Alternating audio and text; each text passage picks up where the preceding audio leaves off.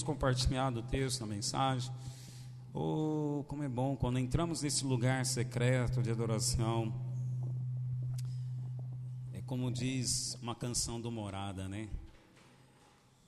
Neste lugar, não, como que é, Maria? Me ajuda. Neste lugar eu quero estar, não quero sair.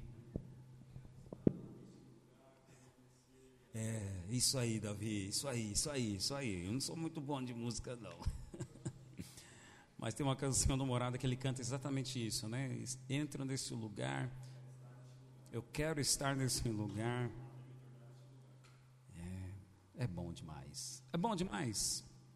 Você sente alegria nisso? Amém, glória a Deus. Abra sua Bíblia lá em Romanos capítulo 1. Romanos, Evangelho de Romanos Alguns chamam de evangelho, outros chamam de cartas. Romanos capítulo 1, verso 9 e 10. Amém. Glória a Deus. Quero compartilhar uma mensagem bem breve com você. E eu quero falar sobre o equilíbrio entre alavancar os nossos dons sem perder a conexão com Jesus. Sim, temos dons, Cada um aqui, você tem um dom, você tem um talento. Não pense você que é só eles que cantam que tem um dom, ou eu que prego que tem um dom. Você tem um dom, você tem um talento. Alguns aqui têm talento para serem criativos, outros têm talento para engenharia, para cálculos. Ele aqui, levei bomba, fui reprovado na matéria de ciências exatas. Primeiro semestre, Stephanie, passei mas ciências exatas reprovei. Não tenho esse talento, irmãos, não tenho esse dom. Meu dom é humanas, meu dom é leitura, interpretação de texto. E no primeiro semestre já da graduação, levei bomba. Eita Deus do céu, me ajuda. Cada um no seu talento, irmãos. Tem um talento para pegar algo e transmitir. Eu tenho esse talento. Não tenho talento para tocar. Alguns têm. Admiro, Sabe, Tiago, você olha assim para o cabelo das pessoas, para quem tem cabelo, né? E tira algo, faz. Isso é talento. Cantar é um talento. Cozinhar é um talento. Se você me pôr na cozinha, irmãos, só no churrasco. Me põe lá na grelha, aí vou dar bom. Mas na cozinha, para cozinhar, não tenho esse talento. Mas sabe o que é interessante? E é aí que eu quero entrar, e nós vamos ler o texto é que quando nós somos muito talentosos, em algum momento nós ficamos firmados só nesse talento.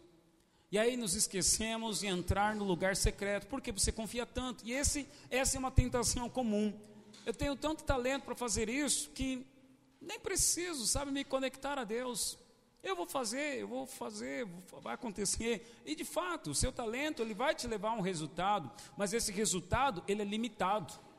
O que é eterno é aquilo que você faz com o seu talento conectado com Jesus, com Deus. E é isso que eu quero ler com você. Vamos lá, Romanos 1, verso 9 e 10. O apóstolo Paulo, super talentoso, ele diz assim: Porque Deus, porque Deus, a quem sirvo em meu espírito, no evangelho de seu filho, é minha testemunha de como incessantemente faço menção de vós em todas as minhas orações, suplicando que, em algum tempo, pela vontade de Deus, se me ofereça boa ocasião de visitar-vos. Qual é a palavra-chave desses dois versículos que eu acabei de ler com você aqui? A palavra-chave desse texto está aqui no começo, quando Paulo fala, porque Deus a quem sirvo em meu espírito. Paulo está dizendo, um homem de cinco talentos, vou ler daqui a pouco qual é o talento de Paulo, e ele fala: Eu sirvo no Espírito. Sirvo a Deus a quem eu sirvo no Espírito. E é interessante que com, em outros textos fala que Paulo ele desejava visitar os irmãos para compartilhar com eles algum dom. Ou seja, Paulo tinha muitos dons, muitos talentos que a cada pessoa que ele visitava, cada encontro, cada roda social que ele estava, ele estava edificando, sabe, encorajando, ajudando alguém com o seu dom. Porque para que Deus nos deu o dom? É para o próximo, é para servir o próximo. Amém? Põe a mão no seu coração, cura sua cabeça.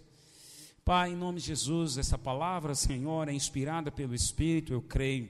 Nos dê, Senhor, nesta hora o espírito de revelação, o espírito de sabedoria. Nos dê, Senhor, mente lúcida, clara. Nos dê, Senhor, entendimento. Deus, como cantamos, e essa canção é a nossa oração. Não queremos apenas nos emocionar, não queremos apenas nos arrepiar, nós queremos experimentar, Senhor, algo a mais. Queremos experimentar as profundezas de Jesus Cristo, lá no íntimo, lá no secreto, onde sabemos que o Senhor está. Abrimos a sala, abrimos o nosso coração para que Jesus, o Senhor, venha entrar e venha pôr em ordem todo o nosso mundo interior. Em nome de Jesus, diga amém. Pode sentar, irmãos. Glória a Deus. Glória a Deus.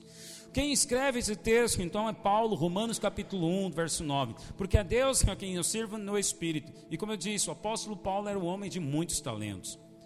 E aqui, talentos, tem uma parábola que Jesus mesmo conta lá nos evangelhos, as parábolas dos talentos. Ele conta a respeito de uma pessoa que tinha um talento, outra tinha duas e outra tinha cinco talentos.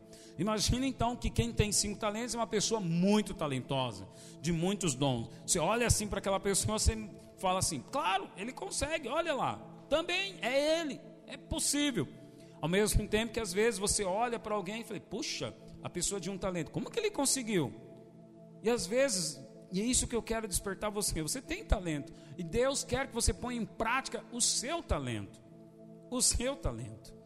Eu ouvi num podcast, já ouviram falar do Flávio Augusto? Flávio Augusto é um dono, empresário, empreendedor da WhatsApp, escola de inglês.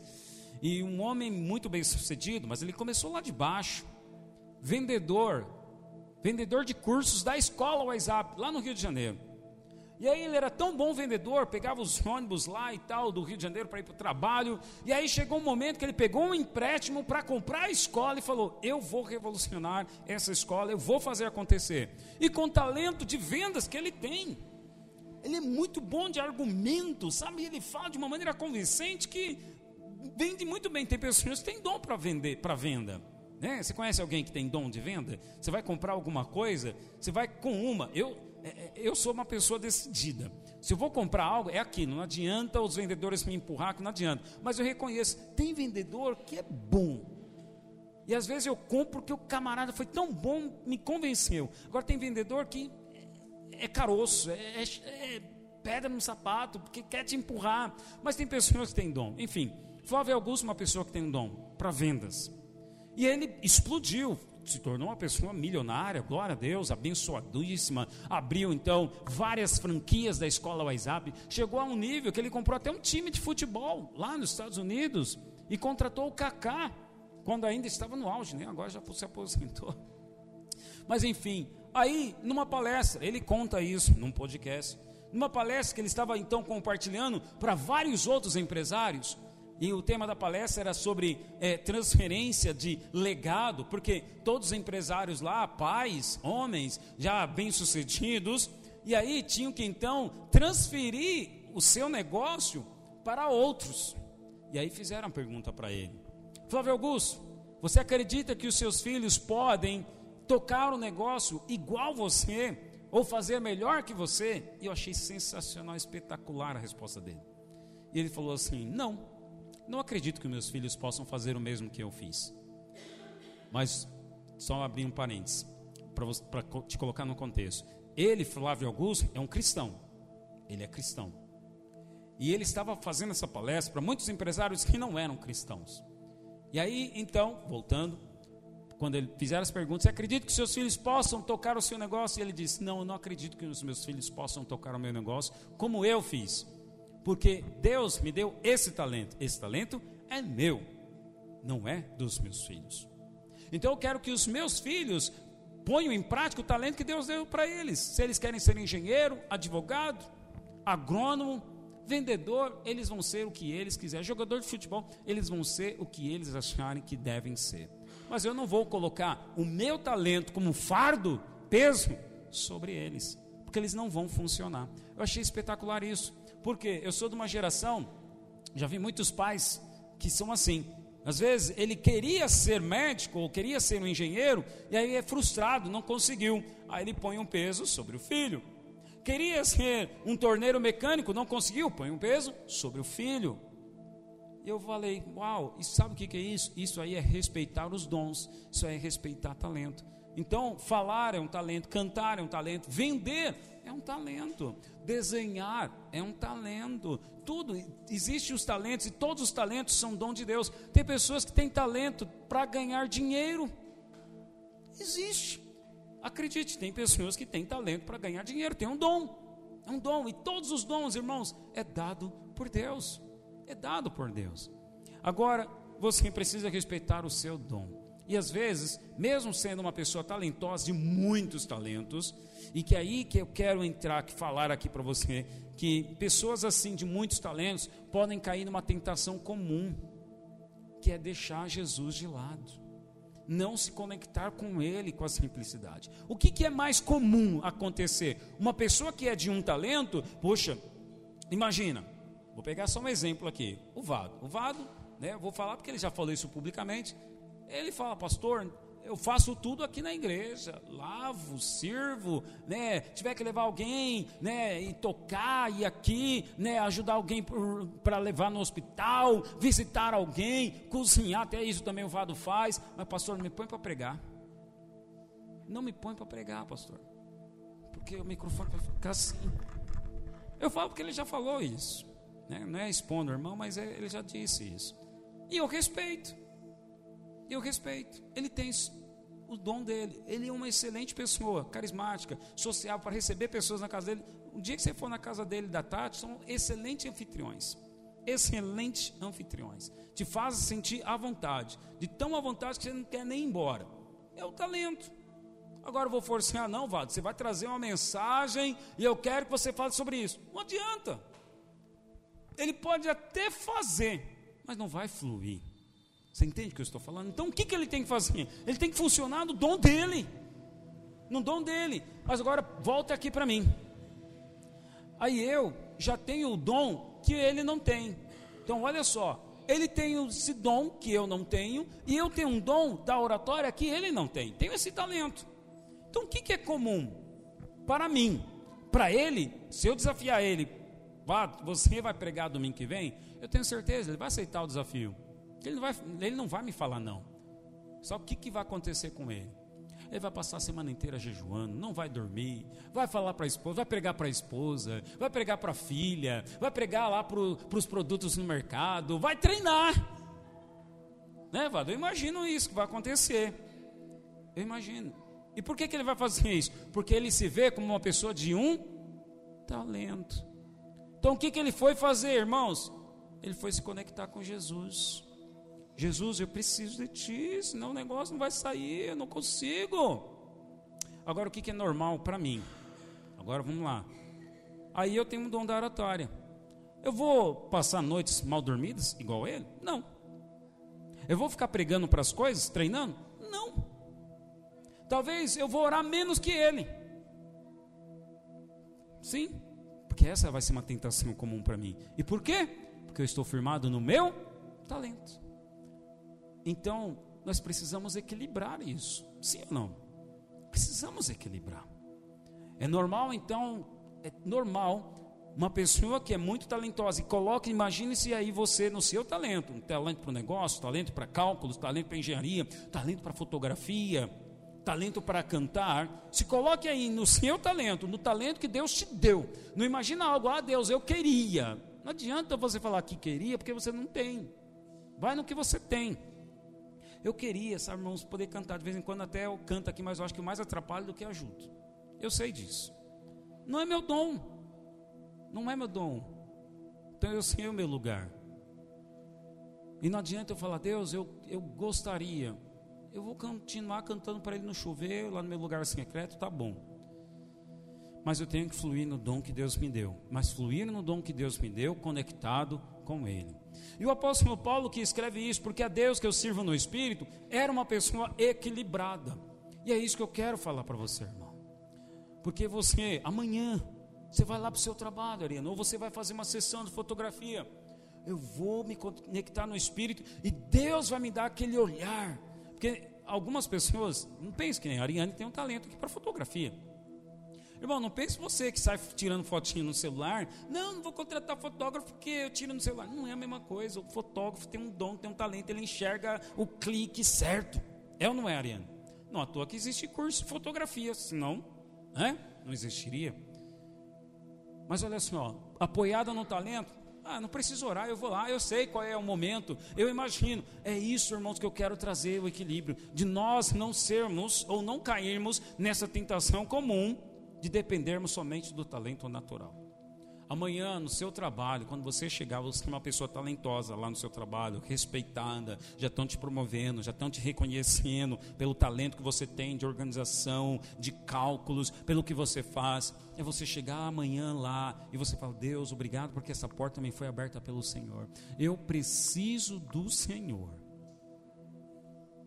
O talento o Senhor me deu. Vou abrir esse computador, eu vou saber fazer aqui as planilhas do Excel, montar aqueles cálculos do projeto lá da construção, mas Deus, eu preciso de Ti. Senhor, eu já tenho os meus clientes, meu negócio está bombando, mas Deus, eu preciso de Ti, porque amanhã pode não vir ninguém, eu preciso do Senhor. Se conectar, irmãos, nós precisamos ter essa vida equilibrada. Olha o apóstolo Paulo, olha o currículo de Paulo. Paulo era uma pessoa assim, que ela era, ele era bilíngue, ele falava várias línguas, ele era judeu, ele era fariseu e foi formado na melhor faculdade da época, que era a faculdade de Gamaliel. E ainda assim, Paulo diz: A Deus a quem eu sirvo no Espírito. Ele poderia se apoiar no seu talento. Ele era uma pessoa comunicativa, criativa, empreendedora, líder. Esse era o apóstolo Paulo. Ele poderia fazer e abrir muitas igrejas e convencer muitas pessoas. Ele era excelente em tudo que ele fazia. Mas, olha só, Paulo reconhecia a sua fraqueza. Qual que é a fraqueza? A fraqueza é de se apoiar no talento natural e desacelerar, desacelerar o relacionamento íntimo com Jesus. Quando você entra desse lugar comum, de se apoiar no seu talento natural e desacelerar a sua intimidade com Jesus. Preste atenção que eu estou usando essa palavra, desacelerar. Em nenhum momento eu falei perder a comunhão, em nenhum momento eu falei é, abandonar Deus. Não, é desacelerar. Porque comunhão, Deus habita em você, Ele está com você. Mas você desacelera, porque estou apoiando no meu talento, eu vou fazer, eu sei me comunicar, então vai acontecer. Eu sei cantar, então vai acontecer. Irmãos, eu admiro aqui, ó, quem canta, imagina quem canta e toca. Isso é uma pessoa talentosa demais. Ela consegue pensar para cantar e consegue pensar para tocar. Meu Deus! O que, que é a tentação comum? E aí eu falo para vocês, músicos, qual que é a tentação comum? Chegar aqui, ah, eu vou tocar, vai acontecer, e vai. Mas nós não podemos desacelerar o nosso relacionamento íntimo com Jesus. E é essa a nossa ênfase, esse é o estilo de igreja que nós queremos edificar. E eu quero desafiar você a tudo quando você for fazer lá na sua casa, lá no seu trabalho, em tudo comum, as coisas comuns, porque não pense, você não está servindo a Deus só aqui na igreja, no prédio. Não, servir a Deus não é aqui. Servir a Deus é em tudo. Em tudo. Quando você for lá, se você está atendendo um cliente, se você é vendedor e aquele cliente é chato, ah, agora é a oportunidade de você exercer paciência. Aí o teu chefe pega no teu pé. Você está ali no ministério também, porque é a oportunidade de você honrar a Deus, honrando a autoridade que Deus colocou sobre você. No mundo, no trabalho, as pessoas que honram o chefe, que favor, ajudam o chefe. Como é que eles chamam lá? Como é que eles chamam mesmo? É puxa saco, né? Puxa saco. Mas tem uma uma motivação o puxa saco. Ele faz aquilo com uma segunda intenção que é tomar o lugar. Como servo, homem e mulher de Deus, você vai servir não querendo tomar lugar, você vai servir porque você vê aquela pessoa, aquele líder, aquele supervisor, aquele coordenador, aquele gerente como uma pessoa que tem autoridade dada por Deus dada por Deus. Não vem com essa de, ah, eu vou honrar o pastor, eu honro o pastor porque ele é o líder espiritual, mas lá no teu trabalho você desonra o seu chefe. Lá na sua casa você desonra o teu pai e mãe. Não adianta, irmãos, o servir a Deus é integral. É 24 horas. É na sua casa. Aqui nós apenas somos treinados. E aí, irmãos, quando nós temos a tendência de nos apoiarmos no talento natural, sabe o que acontece? Deus que ama você, Deus que ama você, vai levar você para um lugar de processo, de deserto, de processo. Para você ser moído e passar por esse processo e voltar a entender que é o relacionamento com Ele, que é nele que você pode todas as coisas e não no seu talento que você pode todas as coisas.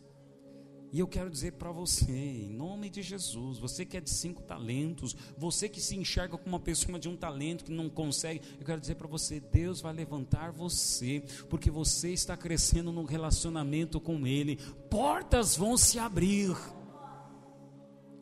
Olha como era na velha aliança. Na velha aliança, onde estava a presença de Deus? Na arca. Na arca. E todas as vezes que os levitas, os músicos entravam lá no, no, na frente do exército com a arca, eles venciam.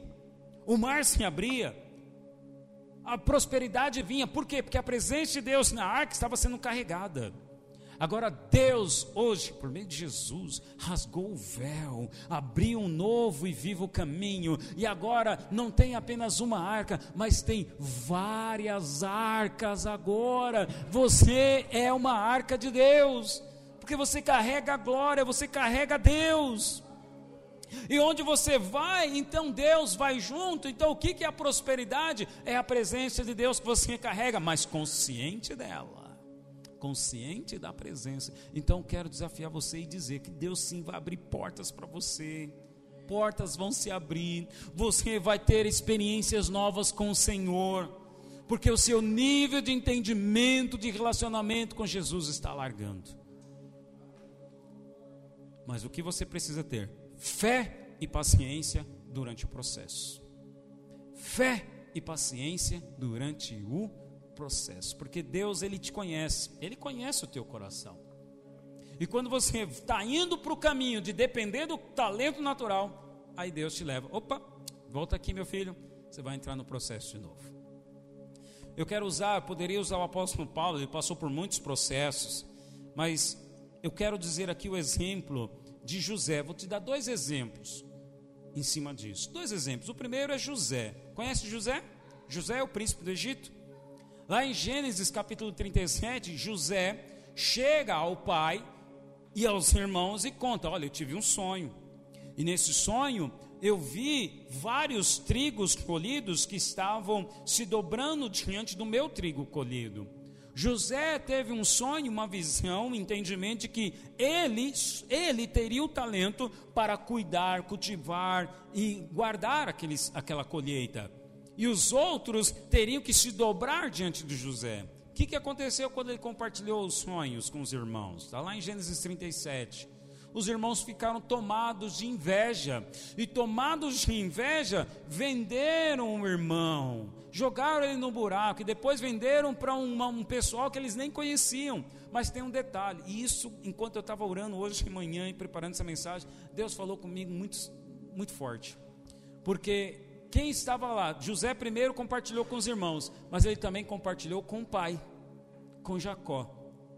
E a Bíblia diz lá que o pai ouviu e ainda indagou: Ô menino, você está dizendo que eu, seus irmãos, sua mãe, todos nós vamos dobrar diante de você? Por acaso você está doido?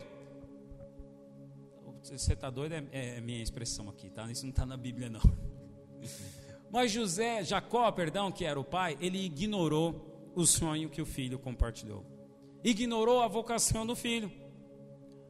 E hoje Deus falou comigo, falei, Deus, que eu não venho ignorar se o meu filho hoje tem um propósito, eu quero estar sensível ao propósito, à vocação, é o dom, talento que o Senhor Deus deu para ele. Enfim, José tinha esse dom para administração, de onde ele colocar as mãos, prosperar. E José estava cheio e muito confiante disso. O que, que aconteceu? José foi vendido, foi rejeitado pelos irmãos. O pai não acreditou, não incentivou no sonho. E aí José foi vendido para o Egito. Um homem chamado Potifar pagou para ter ele como escravo dentro de casa. Aí ele está trabalhando, administrando a casa de Potifar como mordomo, e Potifar começa a ver: poxa, os negócios em casa estão prosperando, está indo tudo muito bem. E aí a esposa desse patrão chamado Potifar, a esposa, prepara uma armadilha para denunciar que José deu em cima dela. Ela chegou de camisola para falar com José, deu em cima de José. José falou: Não, longe de mim, desrespeitar o meu patrão e desrespeitar o Deus que eu sirvo. E José falou: Não, não posso. E José saiu correndo. A mulher, vingativa, falou: Ah, é? Você não vai dormir comigo? Então você não vai dormir mais com ninguém. Mentiu para Potifar, mentiu para todo mundo. Resultado: José foi preso acusado de tentar assédio com a esposa do patrão. Olha só, José estava indo bem, começou indo bem, aí foi preso, está lá na cadeia. E agora, lá na cadeia, lá preso, Deus suspendeu todos os talentos de José. Porque como é que ele poderia pôr em prática agora? O dom de administração, de organização, a visão, a, ser visionário. Agora a prisão deixou José com apenas uma opção. Ele só tinha uma opção agora. Então antes José tinha várias opções, que era o seu talento natural. Mas agora preso na cadeia, qual é a única opção de José, irmãos? Se apoiar e se firmar em Deus. E durante esse processo, o que, que acontece com José? José então vai a uma profundidade em Deus que mudou a vida dele e mudou até a história do Egito. Porque enquanto ele estava lá, ele interpretou o sonho do pessoal que estava, o pessoal, o colega foi solto, e depois de solto, eles falaram para o, o faraó. E aí o faraó manda chamar José agora, manda ver esse jovem aí. E aí José agora interpreta a história do faraó, o sonho de faraó. Estou aqui resumindo, você conhece a história. José interpretou o sonho de faraó. Ó, oh, Faraó, vai vir aí sete anos de muita colheita, mas depois vai vir sete anos de vacas magras, que é de muita escassez. Então vamos guardar, para quando vier a escassez, o Senhor vai ter, e vai ter até para dar emprestado. Então agora, José é colocado como rei, como príncipe do Egito. Agora, José, sabe o que é interessante? José só apoiou-se em Deus, ele não exerceu seus talentos, porque ele encontrou uma dimensão em Deus após passar o processo. Que é a dimensão, como diz Zacarias 4,6: não por força nem por poder, mas pelo meu espírito, diz o Senhor dos Exércitos. José, ele respeitou o processo, acreditou no processo, e então, movido a se encontrar com Deus, Deus agora o coloca como cabeça. Talvez não foi da forma como ele gostaria, mas Deus o levou para o processo. E o que é mais interessante, José aceitou o processo. Eu quero perguntar para você: você vai aceitar o processo? Irmão, o processo para cada um de nós é diferente. Para cada um de nós é diferente. Alguns vão passar pelo processo do desemprego, a outros vão passar pelo processo de ser perseguido no emprego, outros vão passar por um processo de ser caluniado, outros vão passar por um processo de ser esquecido. Outros vão passar por um processo de dificuldade no relacionamento conjugal. Cada um tem um processo. Outros vão passar por um processo de ninguém acreditar nele. Cada um tem um processo. E muito tremendo isso, porque é o momento que nesse processo você descobre um lugar em Deus. Que apoiado no talento natural você não iria descobrir essa chave. José descobriu ele só se tornou príncipe do Egito porque ele aceitou o processo e ele entrou. Então ele entrou. E nesse lugar secreto, Deus falou com ele. E ele teve fé. Outro exemplo é Ana. Você conhece Ana? Já ouviu falar da história de Ana? Mas não Ana, mãe de Samuel. Eu quero falar de outra Ana. Lucas capítulo 2, verso 36. Marcos, puder projetar. Lucas 2, 36. Ana, a profetisa, não é Ana, mãe de Samuel, mas Ana, que está lá no Evangelho de Lucas. Havia uma profetisa, Evangelho de Lucas 2, 36. Havia uma profetisa, 36, 36. 36. Obrigado. Havia uma profetisa chamada Ana, filha de Fanuel, da tribo de Azer, avançada em dias que vivera com seu marido sete anos desde que se casara, e que era viúva de 84 anos. Esta não deixava o templo, mas adorava noite e dia em jejuns e orações. E chegando naquela hora, dava graças a Deus e falava a respeito do menino a todos que esperavam a redenção de Jerusalém.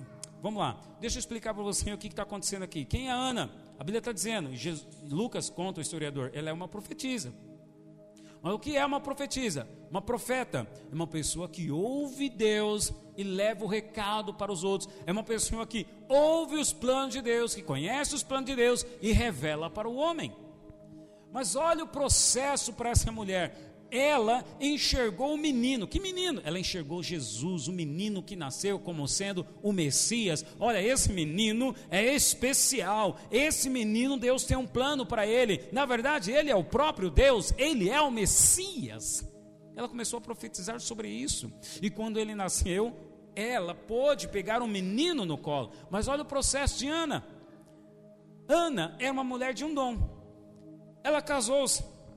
Muitos jovens casados aqui, novos casados. Ela casou-se. E qual é o sonho quando você casa?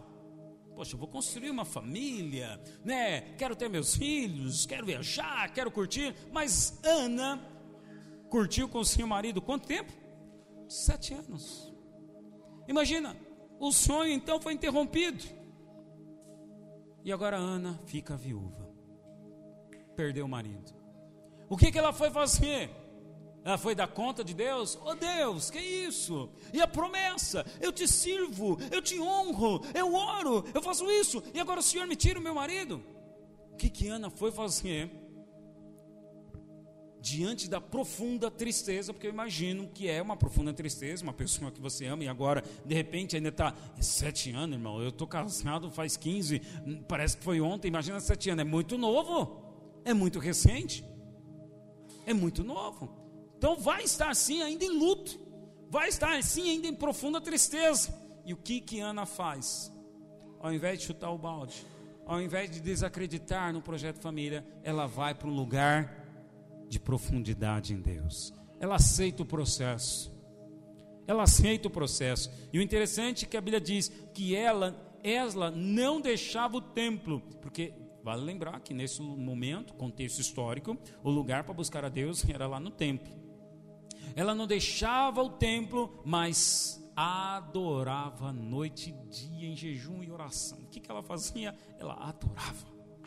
Irmão, quando você é uma pessoa de muitos talentos, o que, que Deus faz? Ele te leva para um processo para você voltar para aquele lugar de intimidade e profundidade. Quando você é uma pessoa de um talento, também não desacredite. Poxa, nada dá certo para mim. Ah, dá tudo certo para o outro, não, nada dá certo para mim. Claro, dá certo para o outro porque ele é talentoso, ele tem isso, ele tem aquilo, outro, tem o recurso. Irmão, você que é de um talento, acredite, esse um talento Deus vai fazer multiplicar também. Deus vai fazer uma obra através da sua vida também. Olha o que aconteceu com Ana. O que, que Ana fez? Então aceite o processo. Como que eu vou fazer? Qual é, como aceitar o processo? Eu vou adorar. Ao invés de reclamar, murmurar, a Bíblia diz que ela adorava, ou seja, só adora a Deus quem reconhece que Ele é Deus, que Ele é vivo, que Ele está presente, que Ele está cuidando. O que é adorar? É o contrário de reclamar. Eu reclamo porque Deus, o Senhor não cuidou. Aconteceu isso comigo porque o Senhor não cuidou. E as pessoas vão chegar para caluniar e vão até dizer para você: não é você? Não é você que está indo na igreja? Não é você que diz que é melhor de Deus? Cadê o seu Deus? As pessoas, o diabo vai enviar mensageiros. Cadê o teu Deus? E aí você vai dizer: o meu Deus está no mesmo lugar e eu vou continuar adorando. Irmão, só adora. Interessante, a Bíblia diz: adorava, não cantava. Adorar é o que? Eu sei quem é Deus, eu sei onde Ele habita, eu creio que Ele está cuidando de mim, por isso eu vou adorar. Irmão, o que, que é adorar? Eu reconhecer que Ele é uma pessoa, eu reconhecer que eu vou dar ouvidos a Ele. Vamos pegar um exemplo natural, irmãos. Um exemplo natural. O aparelho celular é uma benção. A gente usa para quase tudo. É um computador que está agora na palma da mão. Mas é muito comum você sair aí, eu já falei isso, Vai na praça de alimentação do shopping, as pessoas estão lá, uma de frente à outra, comendo. É um momento de confraternização na praça do shopping, mas como é que as pessoas estão? Ao invés de uma conversar com a outra, cada um está no seu celular. Ela está em outro lugar. Aí, esse hábito vai para dentro de casa, vai conversar com o marido, está conversando com a esposa, mas não está olhando nos olhos, está aqui. O filho está falando e ele está aqui. Ou seja, você não está dando a honra para a pessoa que está presente ali com você. Então, o que é adorar? Adorar, eu vou dar a honra para a presença de quem? De Deus, que está presente, no qual eu creio que está presente. Eu vou dar honra para Ele. Ana, então, ela ao invés de reclamar, na profunda tristeza, ela encontrou esse lugar secreto. E ela entrou numa tamanha profundidade, é tão tremendo isso, porque quando você entra nesse lugar de intimidade, Deus vai revelar os planos dele para você. E quando ele revela os planos, vem um consolo, vem um conforto, vem a esperança. E tremendo que o que, que Deus revela para Ana? Enquanto ela está adorando na intimidade, quando ela entrou naquele lugar de profundidade, o que, que Deus fala para Ana? Ana, eu vou enviar um Messias. Imagina você, Jesus não veio ainda, mas ele fala para você: eu vou enviar o Messias. Meu filho vai vir. É isso que Ana profetizou, foi isso que Ana enxergou. Irmãos, Deus vai te levar, como eu disse, Deus vai te levar. Ah, para esse lugar de intimidade. Deus vai revelar os planos dele para você quando você estiver lá no secreto, até coisas do seu trabalho, decisões que você precisa tomar, Deus vai revelar, porque os seus, a sua vida está escrita pelo dedo de Deus. Deus tem uma história linda escrita sobre você. Os pensamentos de Deus são de paz e não de mal. Os planos dele são de você fazer, de fazer você prosperar. Então, quando você ouve a voz dele, você ouve Deus, que ele, ele te falando, eu te escolhi.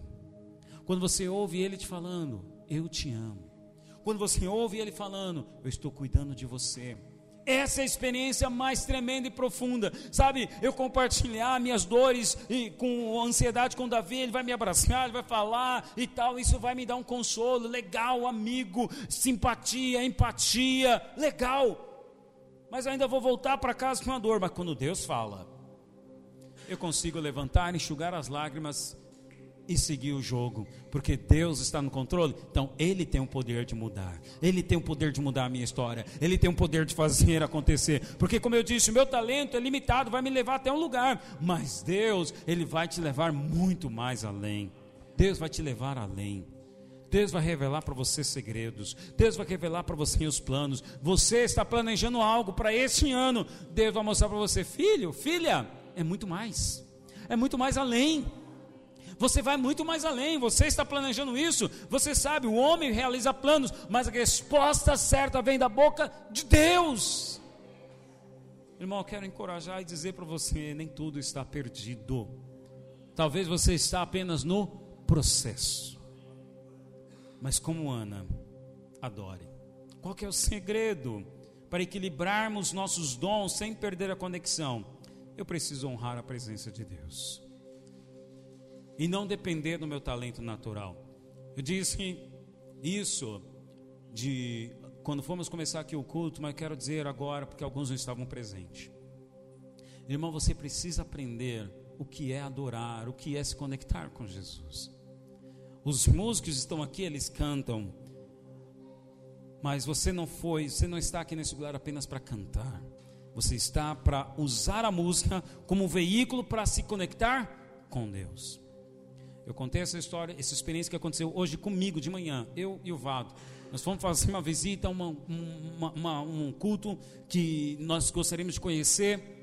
E aí eu estou lá, como eu disse antes de começar, e esse é o meu pensamento. Se eu estiver aí sentado como você, ou estiver em outro lugar como visitante, eu honro a Deus. A presença de Deus está sendo cultuada naquele lugar, então eu não vou cantar. Porque sabe o que é cantar? Os músicos estão aqui. Levante sua mão, você levanta.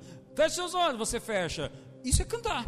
Canta comigo, você olha para o projetor. Ou então não canta, né? Porque a letra não veio ainda, ou trava. Aí você só está cantando. Mas o que, que é adorar? O que vai ali na letra é para me ajudar a facilitar. As músicas que eles escolheram é para me ajudar a entrar no lugar secreto. Mas independente da música, da letra, de quem canta, não canta, eu vou entrar em conexão com Deus. Nesse culto hoje de manhã, em qualquer lugar eu faço isso. Eu me conectei com Deus, estava ali naquele momento gostoso, e sentindo a presença, e ouvindo a voz de Deus, e falando: Deus, eu estou aqui, eu quero pegar a tua unção. Deus, eu quero ouvir a tua voz, Senhor, eu não estou aqui e tal. De repente chega alguém e bate no meu ombro. Bem assim. Ei, você que é visitante? Aí me deu uma prancheta, com uma folha. Ó, oh, você pode preencher isso aqui? Que você é visitante, né? Eu falei, moça, estou adorando a Deus. Depois eu preencho isso. O que, que aconteceu? O comportamento daquela moça, ao me abordar, é um comportamento religioso automático. O que, que é o comportamento automático? Tem visitante? Vamos pegar o contato dele. Religioso automático. E por que religioso? Porque ignorou a presença de Deus, ignorou o mover, o movimento, sabe, da nuvem de glória que estava acontecendo ali.